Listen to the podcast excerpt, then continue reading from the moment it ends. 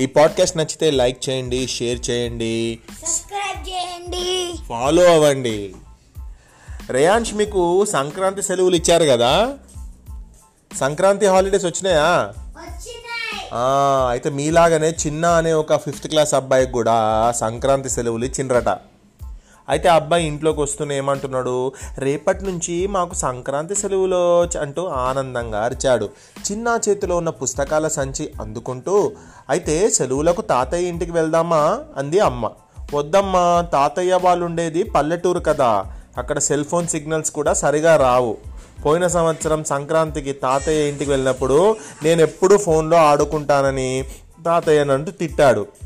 అందుకే తాతయ్య అంటే నాకు కోపం అమ్మ. నేను తాతయ్య ఇంటికి రాను. అసహనంగా అన్నాడు చిన్న. ఇంతలో అమ్మ చిన్నాకు గ్లాసులో పాలు అందిస్తూ చిన్న సంక్రాంతి పండగ సరదా చూడాలంటే మనం ఖచ్చితంగా పల్లెటూరు వెళ్ళాల్సిందే మొదటి రోజు భోగి పెద్ద ఎత్తున పెద్ద ఎత్తున మంటలు వేస్తారు. చెత్త చెదారం పనికిరాని వస్తువులను అందులో వేస్తారు. పిల్లలు కొత్త బట్టలు వేసుకొని మరీ భోగి దండలు ఆ మంటల్లో వేస్తారు. సరదాగా గడుపుతారు. రెండో రోజు సంక్రాంతి. పెద్దవాళ్ళందరూ వారి బంధువులు స్నేహితులతో ఆప్యాయంగా మాట్లాడుకుంటారు. ఒకవైపు హరిదాసుల కీర్తనలు మరోవైపు గంగిరెద్దు ఆటలు. ప్రతి ఇంటి ముందు రంగురంగుల ముగ్గులు వీధులన్నీ సంక్రాంతి సంబరాలతో కలకల్లాడిపోతాయి. ఇక మూడో రోజు ప్రబల తీర్థం చూడాలంటే రెండు కళ్ళు చాలవు.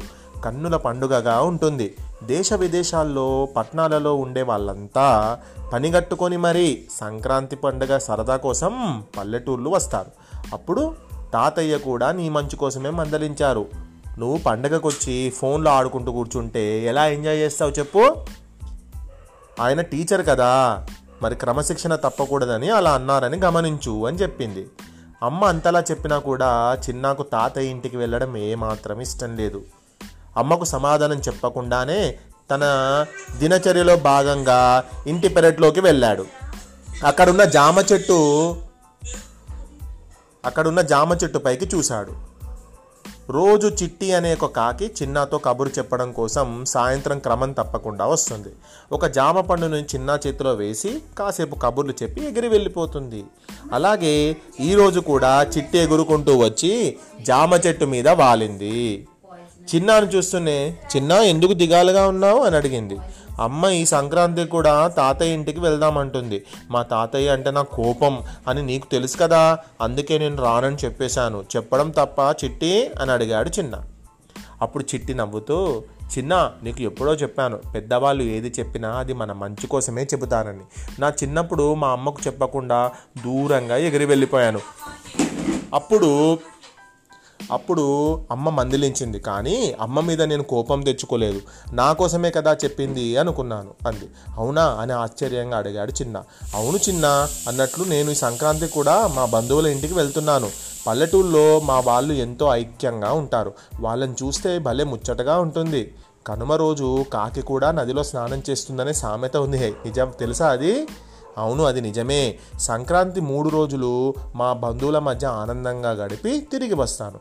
అది నీకు చెప్పడానికే నీ దగ్గరకు వచ్చాను. మరి నువ్వేం చేస్తావు? మీ తాతయ్య ఇంటికి వెళ్తావా లేదా? అని చిన్నాను అడిగిందా చిట్టికాకి. నువ్వు అమ్మ చెప్పాక కూడా నేను ఎందుకు వెళ్ళను? తాతయ్య నా మంచి కోసమే చెప్పారని అర్థమైంది. తాతయ్య మీద కోపం పోయింది కాబట్టి ఇప్పుడే అమ్మ దగ్గరికి వెళ్ళి తాతయ్య ఇంటికి వస్తానని చెబుతాను అని చిట్టితో అన్నాడు చిన్న.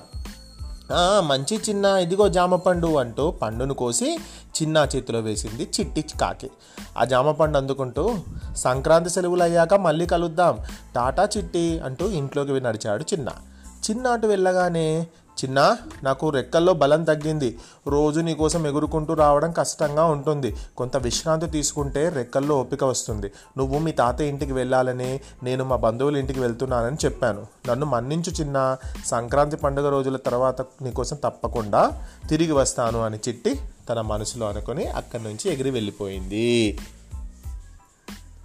మరి మీరు మీ తాతయ్య ఇంటికి వెళ్తున్నారా? ఓకే.